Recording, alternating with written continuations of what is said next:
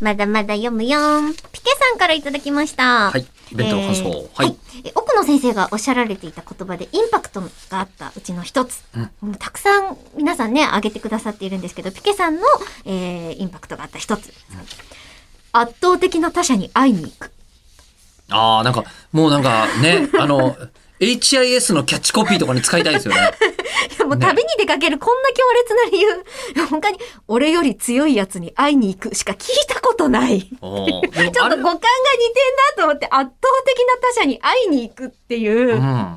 そうなんですよね。その、同じ文化圏の中で、こう、共有できるものがほぼほぼないっていう、ものすごい他者じゃないですか。うん。それがこう、遠ければ遠いほど会いに行きたくなる、うん体感したくなる、うん混ざりたくなるっていう、その動機がすごいなとうんいうふうに、あの、ピケさんの書いてくれたやつで、私も思いました。わかる。すごいわかります。圧倒的な他者に会いに行く。いや、でもそれじゃない、そのためじゃないですか、旅行なんか行くの。ああ、そっうか。ん今、改めて、なんか、よく覚えてることってそういうことばっかりだなって気がしますよなんかね。何々が食べたいとかさ、うん自分の欲を満たす、うん。あの、欲しいものがあるとかっていうのと全然違うベクトルで、うんその地に赴きたい、場に馴染みたいって思っている旅の仕方って確かに面白いなっていうのは。うんいや、やっぱ、ね、いろいろ、いろんなとこ行きましたけど、うん覚えてることって、あのー、大学生の時にうん、ずっと落語やって老人ホームの慰問とかやってた時に、うんうんそのもうね、お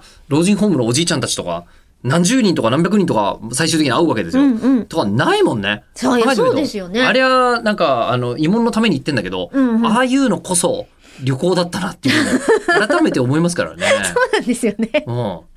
なんか強烈な体験うん。をこう他者と混じるっていう体験自体がもう旅行と呼べるのかなっでてい旅う。行ってさ行けば行くほど、うんなんかこうあの空港の人しか会わないし航空旅行代理店の人しか会わないし、うんあの空港あの何ホテルの人としか会わないしみたいになると、行く意味ないよね。いや、そそううそ考うえちゃうなとんですよ。ね。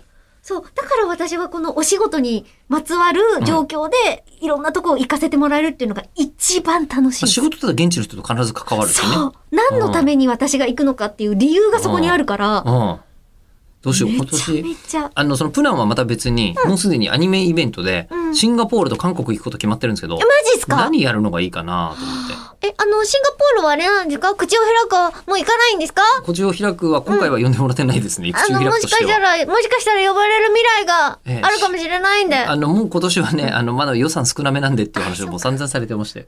ええ。まあ、これだってコロナ禍おの金で私はななびかない。ええじゃあ、ますます来ないことになる。違うよ、逆